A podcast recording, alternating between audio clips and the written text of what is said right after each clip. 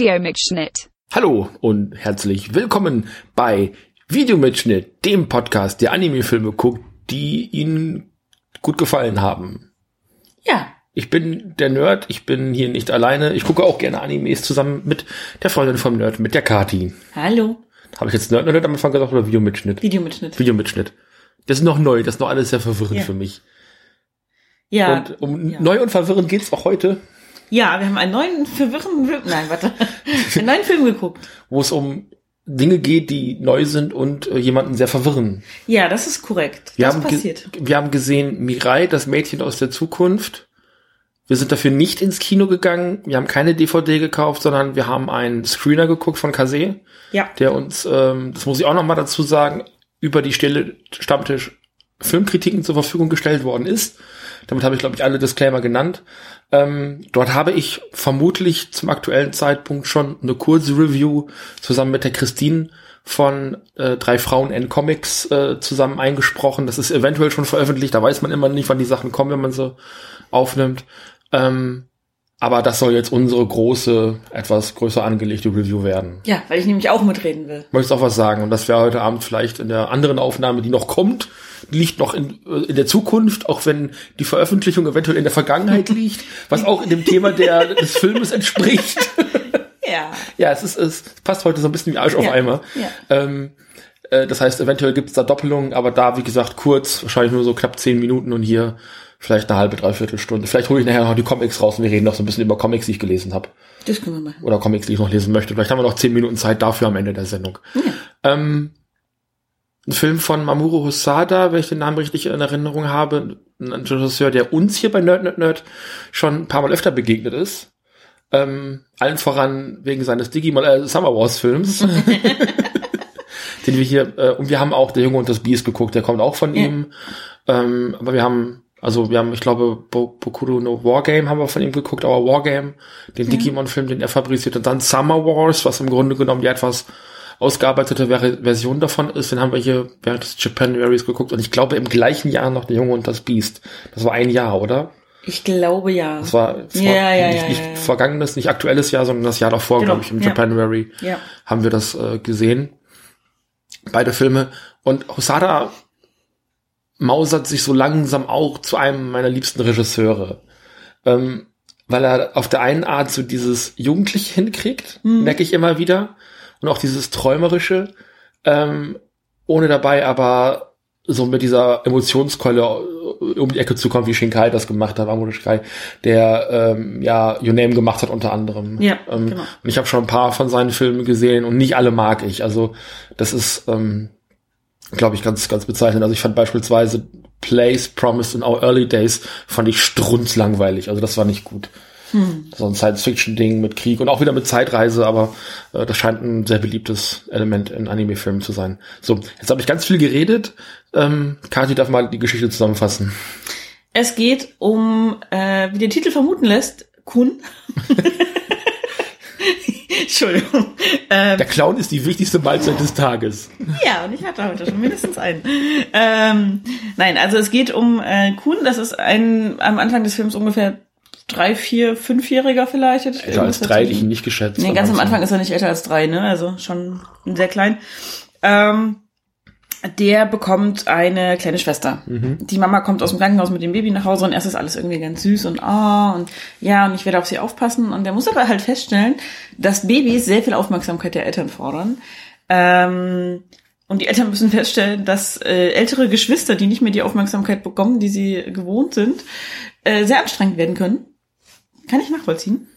Ähm, genau, und er hasst dann irgendwie zunehmend alles und das findet er alles irgendwie ganz doof und irgendwann ist er ganz bockig und geht in den Garten. Und äh, dieser Garten verwandelt sich plötzlich in sowas wie so ein altes äh, Palazzo, hätte ich gesagt, fast, mit so großen Fenstern und so. Und da spricht ein Mann zu ihm und erklärt ihm, ja, ja, ja, ja, ich war hier früher der Prinz und alles war ganz toll. Und dann kamst du und ich wurde vergessen und stellt sich raus, das ist der Hund der Familie. Ähm, Geh, geh mal nicht zu sehr ins Detail. Wir Okay. können hinterher so einen Spoiler-Part machen, glaube ich. klar. Glaub ich ganz, äh, und ähm, weil jetzt brandneu die Woche im Kino, also. Ach so, Ja, ja. okay. Ja, ja, ich krieg das immer nicht mit, wenn wir den nicht im Kino sehen. Genau. Ja, ähm, so geht es jedenfalls mehrfach, dass er immer wieder scheinbar in Tagträumen, aber dann irgendwie doch nicht, ähm, Familienmitgliedern begegnet in anderen Zeiten und äh, so ein bisschen deren Perspektive kennenlernt, was ihm vermeintlich dabei hilft, seine eigene irgendwie zu über, sortieren. Über, genau. Und Dreh- und Angelpunkt ist eben seine kleine große Schwester, möchte ich mal sagen. Mhm. Mirai, die natürlich zeitgleich als Baby irgendwo in der, in der Wiege liegt und vor sich hin döst, aber dann eben als äh, Jugendliche oder als junges mhm. Mädchen dann eben vor ihm steht und äh, sagt, ja, du musst jetzt noch dies machen und du musst das machen, du musst irgendwie die Zukunft ändern. Und also er lernt vor allem, das war so meine, das, was ich aus dem Film eben so mitgenommen habe, so dass sich das Leben eben mit der Zeit verändert und dass sich auch die Perspektive auch verändert.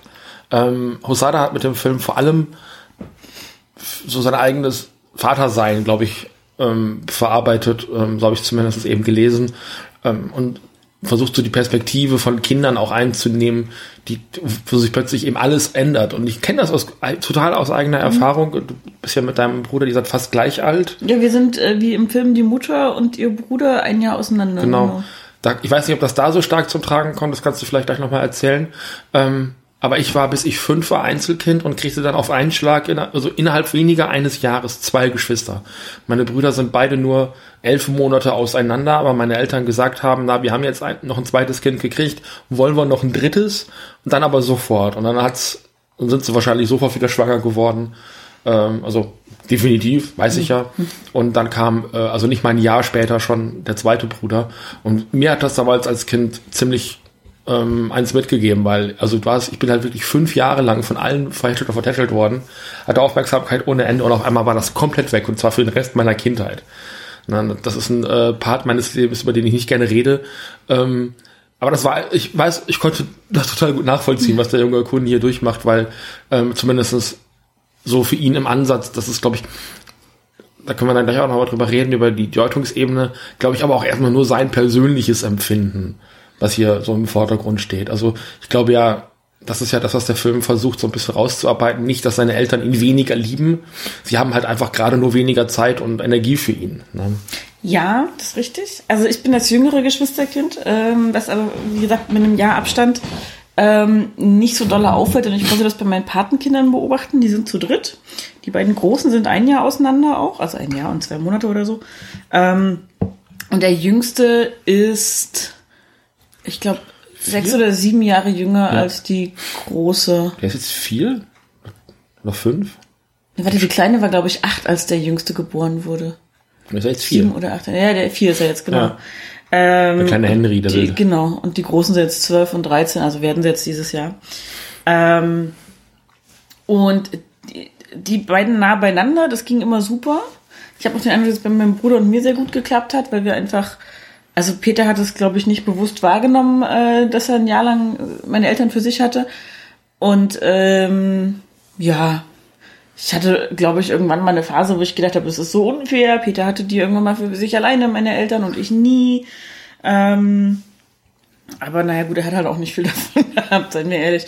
Und äh, bei meinen Patenkindern war es halt so, dass die, die Mädels, wie gesagt, auch mehr oder weniger zeitgleich aufgewachsen sind und dann aber mit dem großen Abstand alt genug waren, um zu A, sich alleine zu beschäftigen und B, zu checken, okay, dieses Kind braucht halt einfach Aufmerksamkeit. Mhm. Das heißt aber nicht, dass wir weniger lieb gehabt werden. So. Ich, ich merke das bei denen vor allem mhm in der Kombination dann besonders gut, wenn das heißt, kümmert ihr euch mal um den Jungen. Mhm. Dann setzen die sich halt wirklich mit dem Kind hin und spielen irgendwie ein Spiel auf dem iPad oder lesen ein Buch oder gucken eine Serie.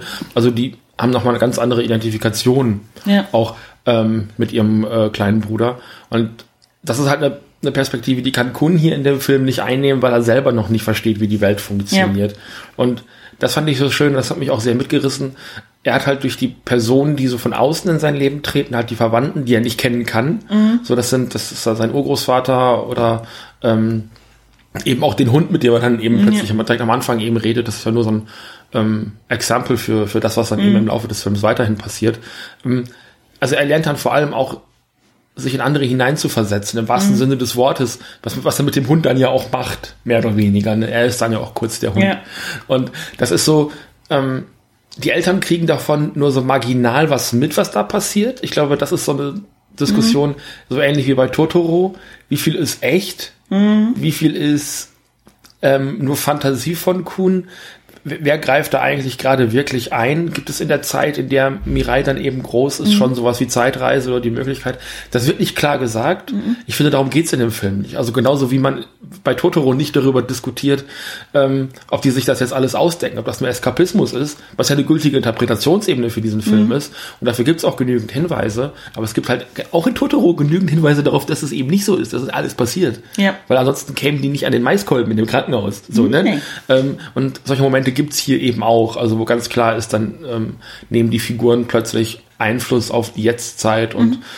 dass das hat ähm, mir also auch sehr gut gefallen, auch so diese Verbindung, die man dann ja. ziehen konnte in, einer, in dieser Schwammigkeit der Realitäten. Also dass yeah. das nicht eine ganz klare Abgrenzung ist, so nur wenn der Junge alleine ist, passiert das oder nur wenn ihn jemand anderes sehen kann. So klar, die Erwachsenen sind dann irgendwann weniger aufmerksam, das, das stimmt mhm. schon. Ansonsten hätten Mirai und, und äh, Kuhn auch nicht die Möglichkeit, dann so aktiv eben auch ähm, Dinge ja. zu manipulieren später im Film. Ähm, aber es ist schon ähm, jetzt nicht hundertprozentig äh, gesagt, es ist das eine oder das andere. Und das gefällt mir ganz gut. Auch wenn ich sagen muss, dass der Film nicht besonders subtil ist. Nee, subtil ist er tatsächlich nicht. Ähm, ich habe mich an manchen Stellen echt mega geärgert über bestimmte Sachen. Mhm. Also vor allem darüber, wie die Mutter dargestellt wurde. Das wurde ein bisschen besser, weil die Episode kommt auch noch, wie die Mama war als Kind ja. und wie mit ihr umgegangen wurde von der, also von Kunz Oma, die dann eben natürlich die Mama der Mama war und so. Aber die, ich fand die mega anstrengend. Ähm, vor allem deshalb, weil das, was ich halt als positives Beispiel auch gesehen habe bei meinen Patenkindern, so, Kinder sind nicht blöd. Man muss halt die richtigen Worte finden, um ihnen zu erklären, was gerade Sache ist. Und dann verstehen die das meistens auch. Aber das passiert nicht. Also niemand setzt sich mit Kun hin und sagt, hör mal, ich weiß, es ist gerade anstrengend. Liegt daran, dieses Kind kann halt noch gar nichts selber machen. Ähm, wir müssen uns da komplett drum kümmern. Ja. Ähm, aber gib ruhig mal Bescheid, wenn du das Gefühl hast, dass wir uns gar nicht mehr um dich kümmern. So.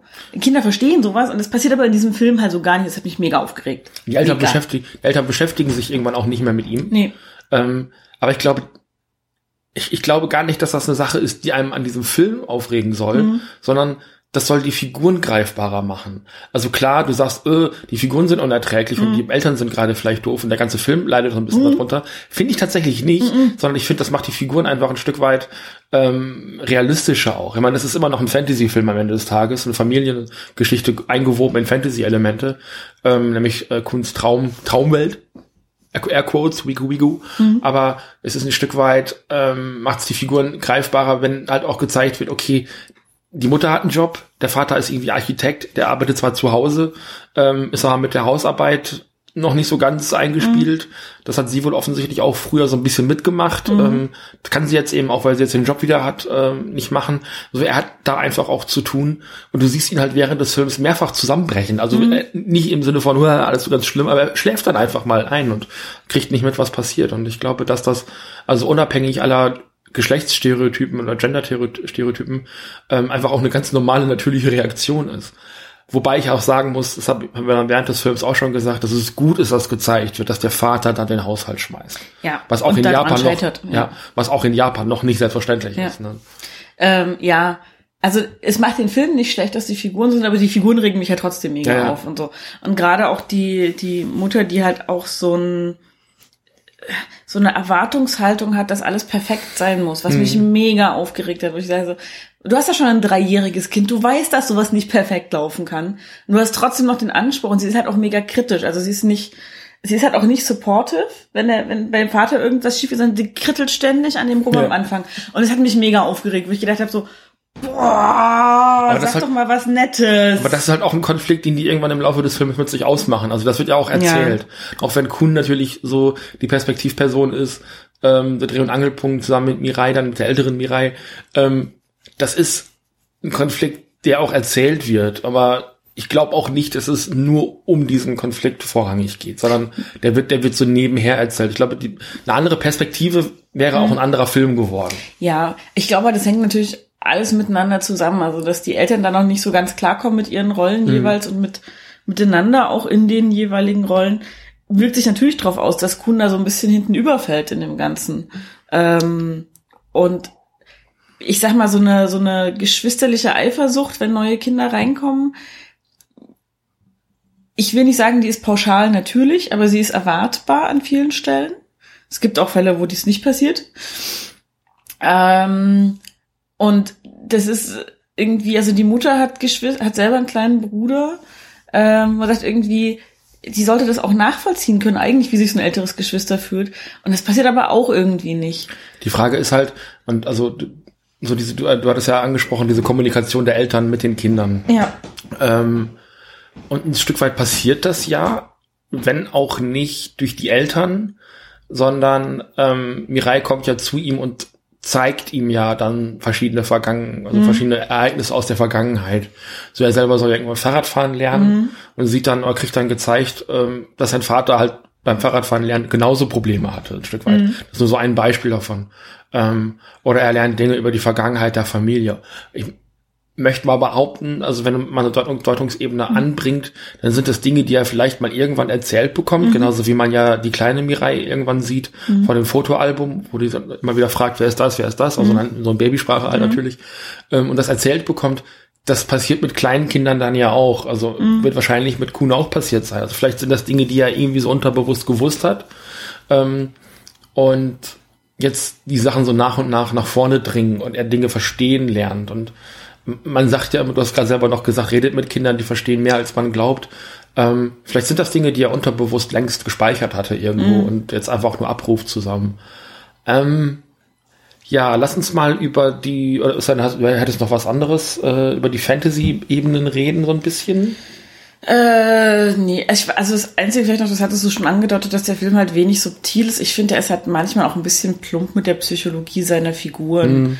Also es wird dann halt erzählt, dass die Mutter eigentlich immer eine Katze haben wollte und dann findet sie einmal ein verletztes Amselküken oder Schwalbenküken oder sowas und seitdem hasst sie Katzen. Ja, das ist auch so. Und ich denke so, mm, das war auch so ein, das war auch so ein, es ist halt nur ein Fakt.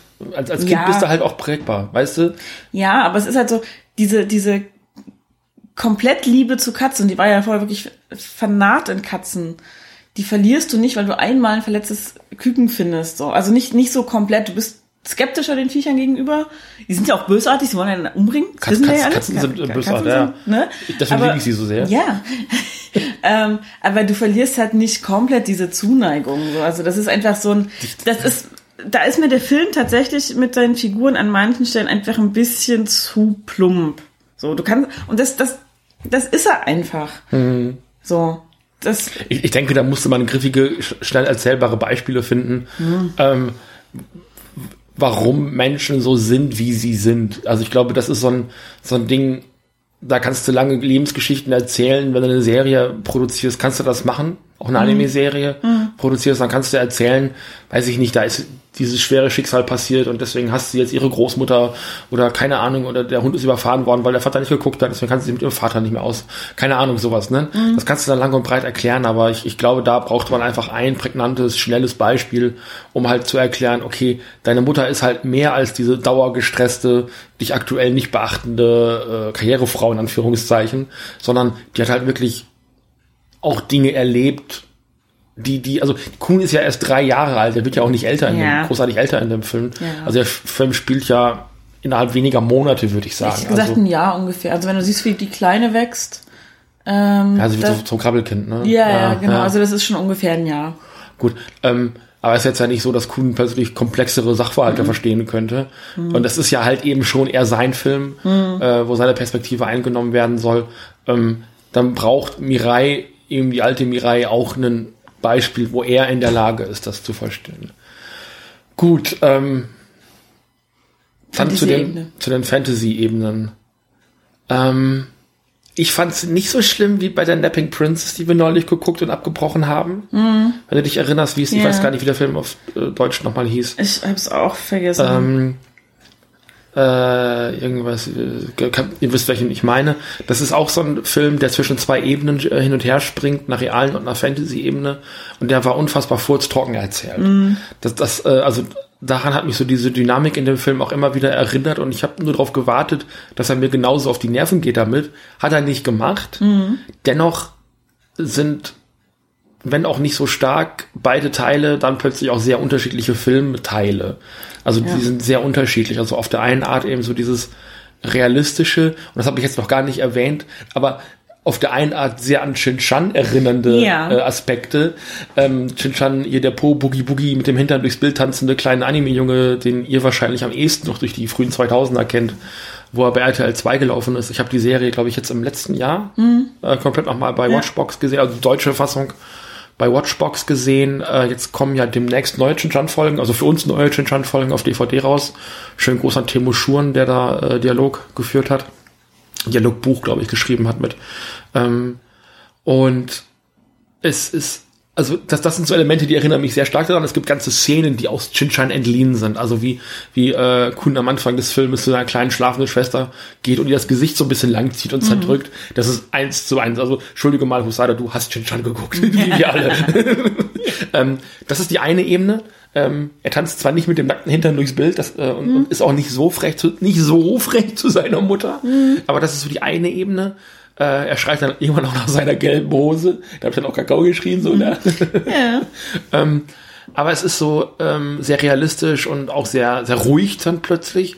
Und dann diese, diese Fantasy-Sequenzen, die eskalieren zum Ende des Films immer mehr. Und das sind zwei Sachen, die haben sich für mich stark gebissen irgendwie Ja. oft. Ähm, also da, es, es gibt keinen guten Mittelweg, den der Film Nee. irgendwie einsteckt. Es ist entweder, ähm, also am Anfang, wenn Mirai das erste Mal da ist, zusammen mit dem Hund, ist es noch relativ ruhig und spielt auch in der Jetztzeit. Und nach und nach wird das immer überladener, immer bunter, immer lauter auch und zum Ende auch ziemlich gruselig. Ja. Ähm, also wo ich auch sagte, okay, das ist jetzt gerade ein bisschen heftig, auch wenn es da natürlich, kommen wir vielleicht gleich nochmal im Spoiler-Part zu, ähm, Deutungsebenen dafür gibt. Ähm, also da, da, da finde ich, hat mich der Film am Ende auch so ein bisschen verloren tatsächlich. Ich hatte tatsächlich ähm, so das erste Drittel ungefähr vom Film das Gefühl, so, es könnte jetzt mal langsam losgehen. Ja. So, es fühlte sich an wie ein sehr langer Prolog. Ähm, Also bis Mirai das erste Mal auch auftritt, ne? ja, bis Ja. Mirai das erste Mal auftritt, also, also die, die ältere Mirai. Ähm, und selbst das, was dann passiert, gut, ich komme jetzt nicht aus der japanischen Kultur, aber es waren halt auch so belanglose Dinge, wegen der sie auftaucht. Also diese, Ja. diese Puppen da, die unbedingt weggeräumt werden müssen, äh, damit sie nicht irgendwie länger warten muss, bis sie heiraten kann oder irgendwas. Also es ist irgendwie so, ah, eh cringeworthy für mich so ein Ja, bisschen. das ist halt die japanische Kultur. ein Ja. Weit. ist halt so ein Aberglaube, Ja, ne? Ist es und, und was sie dann aber eben auch irgendwie unterstützt, weil sie darauf beharrt, dass diese Figuren weggeräumt werden müssen. Und das ist der Anlass quasi, dass sie auftaucht so ein bisschen. Und das bleibt alles so in diesem, in diesem familiären Kontext. Mhm. So, das, das wird nichts Größeres. Und es wird auch innerhalb der Familie aber nichts Größeres. Das sind so Schusslichkeiten, die da ausgebügelt werden im Zweifelsfall. Ähm, Und das, das, was sie dann eben sagte, es kann sein, dass ich den Mann meiner Träume dann ein Jahr später heiraten kann. Mhm.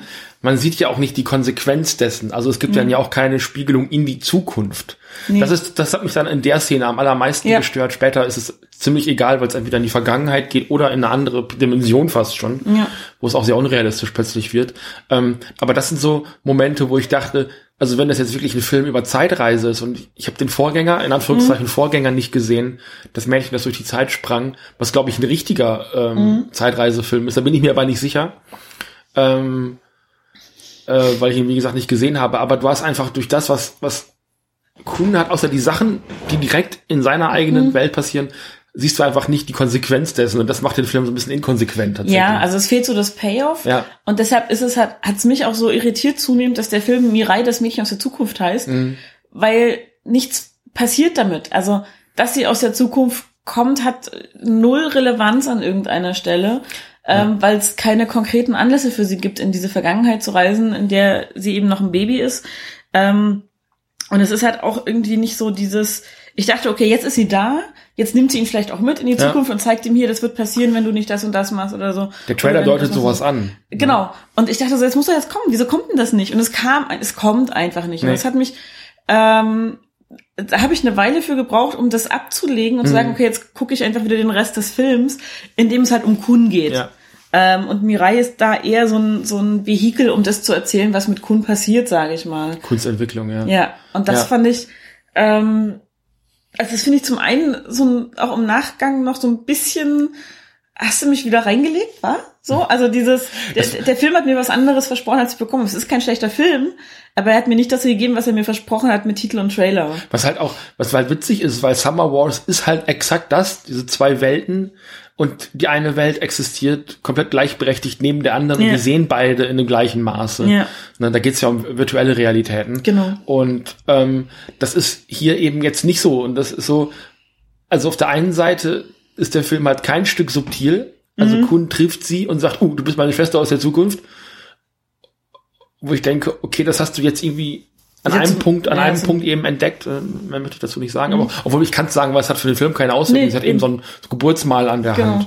So, ähm, da wird auch nichts mitgemacht. So, er, er kennt sie einfach dadurch sofort, wo ich denke, okay, dreijährige Kinder sind jetzt nicht doof, aber ähm, das war jetzt gerade, also das, das war zu schnell einfach. Ja. Ne, zack, zack, zack ist das abgefrühstückt, so, dass er den Hund wieder erkennt. Okay, mit dem Hund hat er aber auch jeden Tag zu tun. Ja. So, und das, das begreift er aber auch so nach ein, zwei Schritten. Ich, ich hatte es im Moment eher als äh, er, äh, raus als er. Ja. Ähm, äh, aber an, an dem, was gesagt worden ist, äh, Kuhn entdeckt dann irgendwann den Stert noch, also den, den, die Route an, an, an dem Hintern von dem Joko dann eben.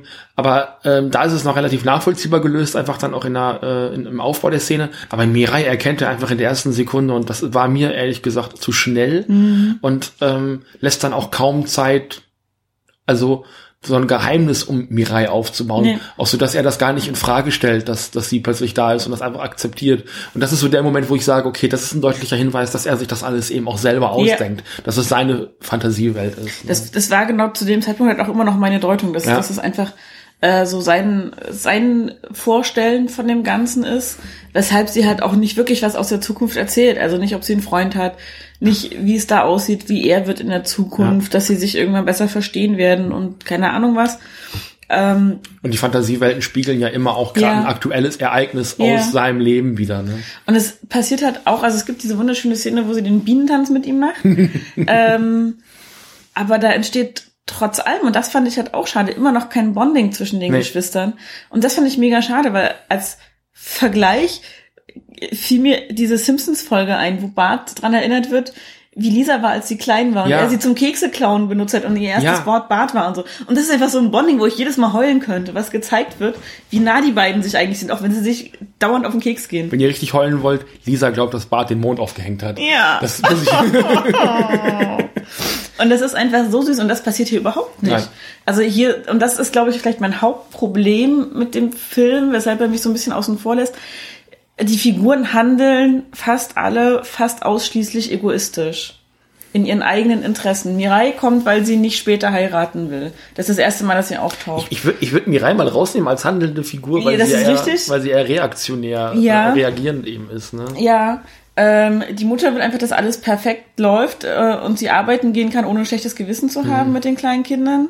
Ähm, der Vater sucht die Anerkennung als Vater, so, auch von Fremden und überhaupt und so, und gibt dann halt eher mit dem Baby an, mit dem er besser, also auch nicht gut zurechtkommt, aber insofern besser zurechtkommt, als das Baby halt noch keine Widerworte gibt.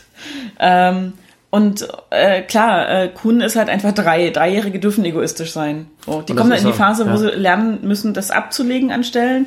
Aber er ist halt einfach ein Dreijähriger, der egoistisch ist und der sieht, dass er vernachlässigt wird, seiner Meinung nach. Ja, das ist alles wohl so. Da habe ich auch Ja. kaum, kaum noch was einzuwenden. Ähm, Spoilerpaten, weil über ein Mhm. paar Sachen möchte ich dann schon noch reden, die im Film passieren. Ähm, Kuhn ist Zugfan, Ja. was ich für einen dreijährigen Jungen, also ich sage mal auch ganz platt jetzt so Gender-Klischees, dreijährigen Jungen auch komplett nachvollziehen, äh, finde. Hier in Deutschland sind die Kids dann eben auf Bagger und Autos fixiert. Mhm. Und dann gibt es eine wunderschöne Folge, ich glaube, vom Anerzähler dazu, wie er dann mit, äh, mit seinem Nachwuchs auf irgendwelchen Bagger-Conventions ist und, und Land- Landwirtschaftsgeräte besucht und so. Ähm, Trecker und- fahren. Trecker fahren. Und äh, da ist es eben äh, verschiedene Modelle, Zugmodelle, die der Junge eben kennt. Der hat eine riesen, da, da war ich echt neidisch. Diese riesige Modellbahn, die er sich dann mit, mit Bauklötzen und Brücken und sowas dann im Zimmer aufbaut. Ähm, das ist ein Motiv, das kommt eben im Laufe des Filmes auch öfter nochmal vor. Ähm, unter anderem, also das ist auch die Episode, über die ich jetzt noch reden möchte, äh, wo der Film für mich auch so ein bisschen übers Ziel hinausgeschossen ist.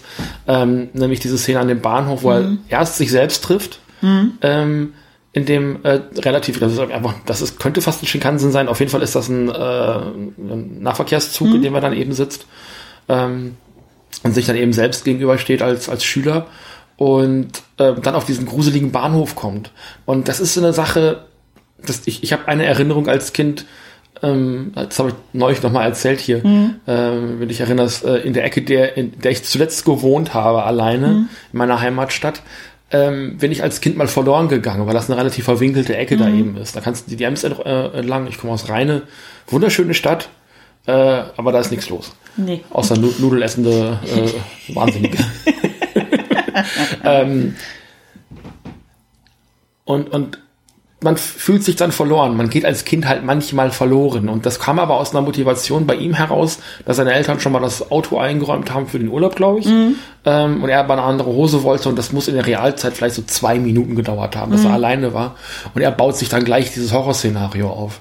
Und da es gab einen ähnlichen Moment, also wo er dann, bevor er seinen Großvater trifft, wo der Film auf einmal so richtig laut und sch mhm. schnell und, und ausrastet, also praktisch schon aus dem Nichts. Ähm, und hier verlässt der Film also also wird einfach auch tonal komplett anders. Also ja. zu einem Horrorszenario, ja. wo er dann fremde Gesichter sieht, die alle seltsam aussehen. Nochmal eben die Mutter als Hexe, mhm. was auch ein Motiv ist, das öfter vorkommt, was ein richtig fieser Jumpscare ist. Mhm. Ähm, also ich würde diese ganze Horrorsequenz am Ende sogar als Motivation dafür nehmen, zu sagen, das ist kein Kinderfilm mehr am Ende. Oh, ja. Das ist eher ein Familienfilm. Also zeigt den, nicht, zeigt den Film auf keinen Fall den ganz kleinen Kindern. Nein. Ähm, und dort dann eben auch also deswegen auch wieder so dieser Digimon-Bezug, dann so Monsterzüge sieht, so wie diese Trailmon in Digimon äh, Frontier. So sieht das dann praktisch schon aus und er soll dann ins Totenreich überführt werden mit diesem Zug und die Sitze drehen sich um und es sind so Skelette und ich habe gedacht, ey, jetzt, also, dass Kinder Angst haben, ja, und ich denke schon, dass Kinder in der Lage sind, Filme, die sie überfordern und herausfordern in der Lage sind zu gucken. Mhm. Die 80er Jahre sind da sehr berühmt für, für solche Filme, ähm, wo einfach dann auch in Go äh, Goonies oder in mhm. ähnlichen Filmen ähm, Szenen drin sind, die Kinder gerne mal verstört haben, und zwar fürs Leben. Ähm, aber da sind wir halt auch ein bisschen drüber hinaus. Also der Film verlässt da irgendwie auch so ein Stück weit ähm, so seinen Fokus dafür, für wen und mhm. für welche Altersklasse der Film eigentlich gedacht ist. Ja. Also den Eindruck hatte ich auch, das war, das war ein derartiger Absturz ins Düstere und ja. Unheimliche, was da passierte. Ähm, was irgendwie komplett aus der Tonalität des Films raustrat auch irgendwie. Ich fand ich fand's für die Figur komplett nachvollziehbar und diese Situation, ja. ähm, wo klar ist, okay, ein dreijähriges, vierjähriges Kind ist dann einfach auch überfordert mit so ja. vielen Leuten, mit einer fremden Umgebung, wo du nicht jeden Tag unterwegs bist, dass man im Kopf dann eben äh, diese Bilder sich dazu äh, erfindet. Ähm, aber es gab vorher keine Angstszenarien für Kuhn. Nee. Er ist ja relativ behütet die ganze Zeit. Ja. Und dann kommt eben so dieses, ja, das ist ja fast schon ja. das, also vor dem großen Final, äh, Finale, wo er dann seine Schwester genau. nochmal trifft. Ja. ja, und es ist halt auch so ein bisschen, also weiß ich nicht, ich bin ja keine Psychologin, aber so die, seine Begeisterung nicht? für Züge, nee, seine Begeisterung für Züge äh, hätte ich gesagt, sorgen jetzt nicht unbedingt dafür, dass das Angstmodul Entzug ist. Nee, so, eben. Weil Züge sind ja was, mit dem er sich eigentlich wohlfühlt ja. und was er toll findet. Ja. Dass dieser, dieses Fundbüro-Lebewesen, dem er da begegnet, dass das gruselig wird, geschenkt. Dass die vielen fremden Gesichter irgendwann fremd, äh, gruselig sind, bin ich dabei. Aber wo dieser mit Skelettsitzen versehene Zug da plötzlich herkommt, der einfach nur extrem gruselig und unheimlich ist, ähm, und dann auch noch die Schwester bedroht sozusagen, ja, ja. die kleine, ähm, also Baby Mirai. Äh, ist nicht, also weiß ich nicht, ist für mich nicht nachvollziehbar. Ich fand vor allem den diesen Schaffner-Typen, hm. das war für mich so ein Ding, wo ich gedacht habe, jetzt versuchst du gerade stilistisch irgendwie so ein bisschen aus der Reihe zu schlagen, damit der Film visuell noch ein, mm. so ein so ein Schmankerl hat am Ende des Filmes. Ähm, und dass der halt durch seine Uniform und etwas das kantige, strenge Gesicht auf Kinder dann eventuell sogar fremdartig wirkt, das sehe ich noch ein und dass das auch mhm. wieder ein Symbol natürlich ist. Mhm. Ähm, aber da habe ich gedacht, okay, jetzt willst du hier nur noch äh, irgendwie so ein kleines äh, äh optisches CGI Easter Egg in diesem Film mit ja. einbauen. Ähm, also das fand ich sehr bemüht. Das ist mir im mhm. Trailer auch, der ist, kommt ja auch kurz im Trailer vor, mhm. äh, schon sehr, also eher negativ aufgefallen, wo ich dachte, okay, jetzt war so, das war, das war für mich auch der Punkt, wo ich dachte, okay, jetzt geht's wirklich in die Zukunft. Mhm. Aber es ist ja dann doch eher eine fehlinterpretierte, echte Real äh, Situation, ja. beziehungsweise nicht mal das, also er befindet sich ja auch gar nicht in dem Moment auf diesem, ja immer noch in der Waschküche. Genau. Ne? Also, ich, also ich, ich will nicht sagen, dass der Film schlecht ist, ähm, aber von Hosada sind wir andere Sachen gewöhnt. Und das ja. ist also Summer Wars äh, übersteigt diesen Film, auch wenn er halt eben das Rip-Off von seinem eigenen Digimon-Film ist, ein bisschen.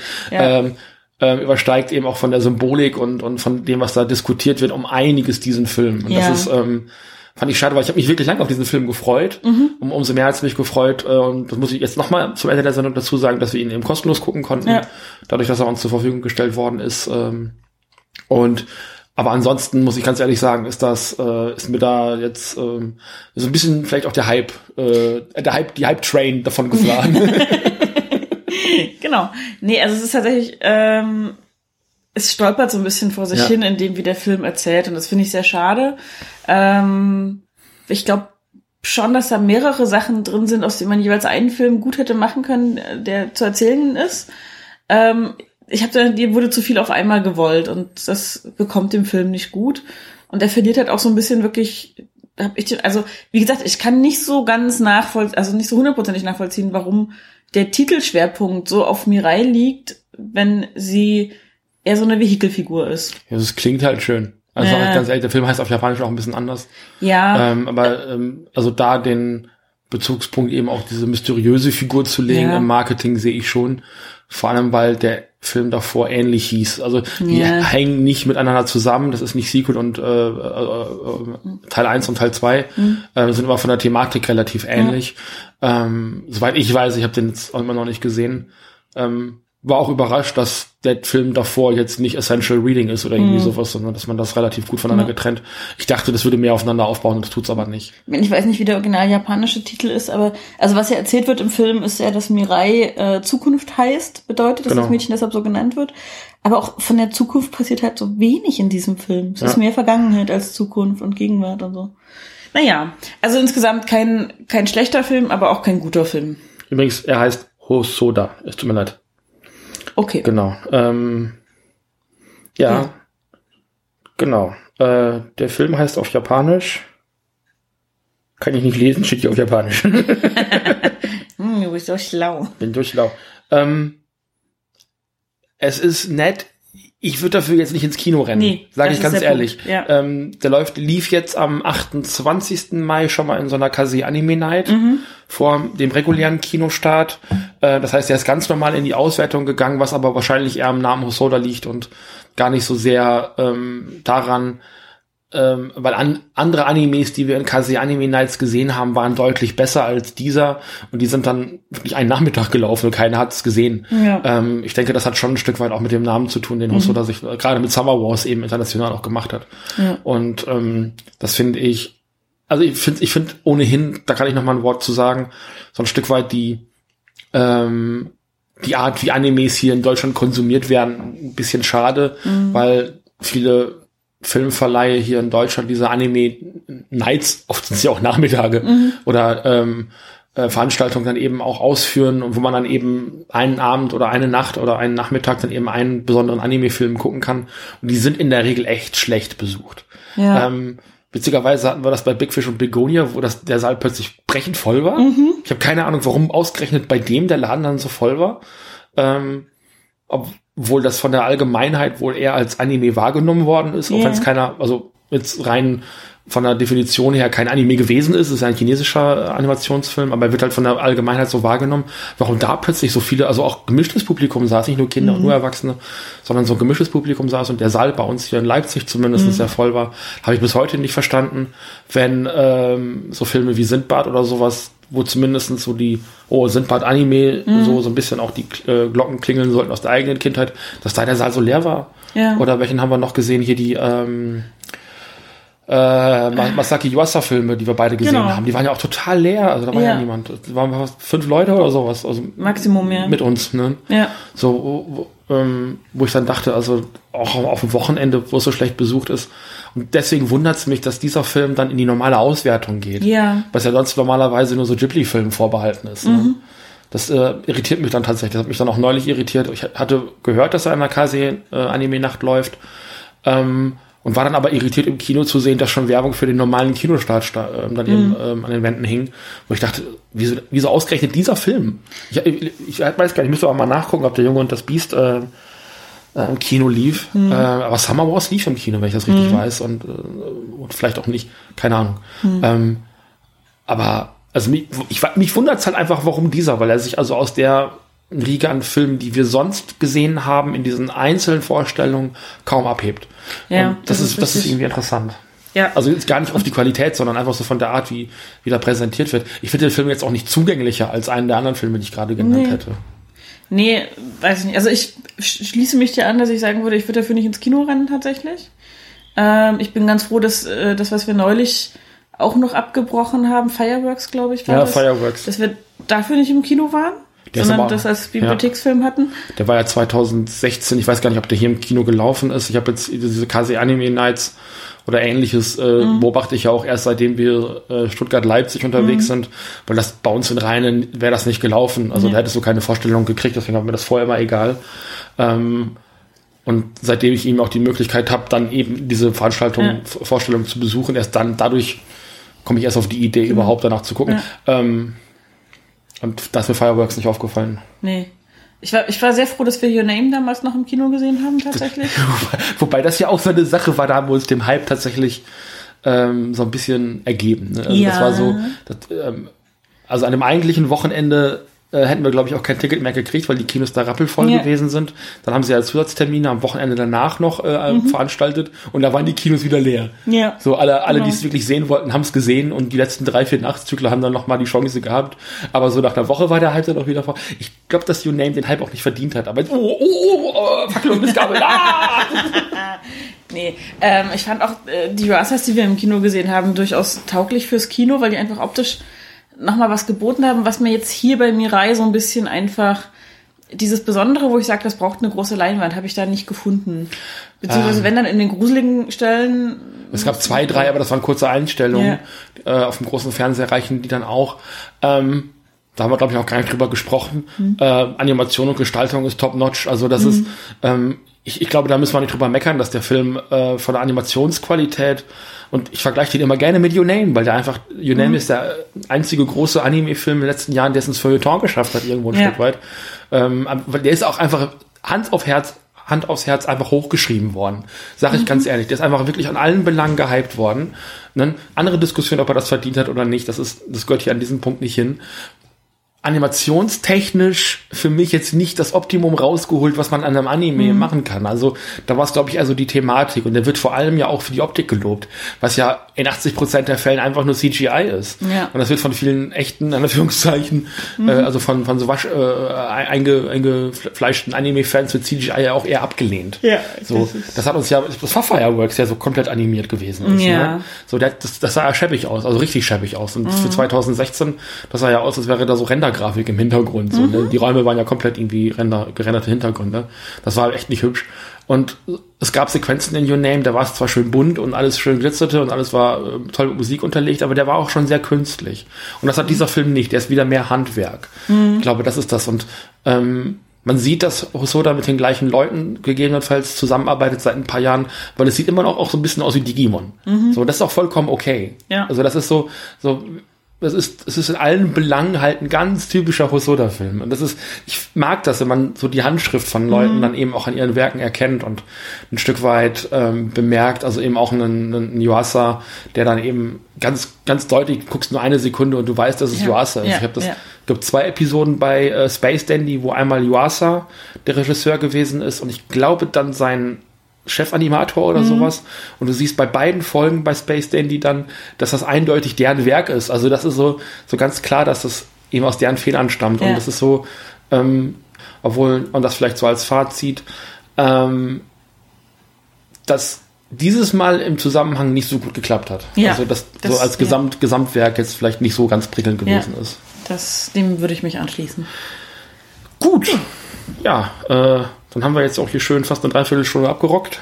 Sehr schön. Dann lasse ich die Comics nochmal wieder im Schrank Okay. und dann kümmern wir uns um die das nächste Mal, wenn es wieder heißt, äh, einer wird gewinnen.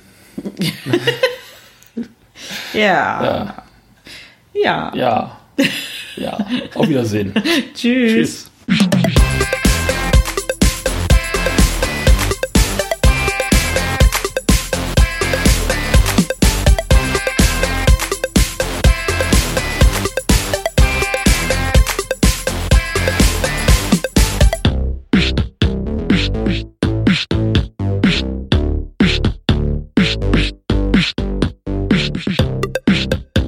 Ist eine Produktion des Nerd Nerd Nerd Podcast Networks. Bei Fragen, Kommentaren sowie Themen und Verbesserungsvorschlägen kontaktiert uns gerne. Auf Twitter findet ihr uns unter nnn-podcast. Unsere E-Mail-Adresse lautet nerdnerdnerd.podcast@gmail.com. Ebenso freuen wir uns über eine ehrliche Bewertung bei iTunes und ein Herzchen bei FIT. Erzählt auch euren Freunden und Familien von uns. Vielen Dank.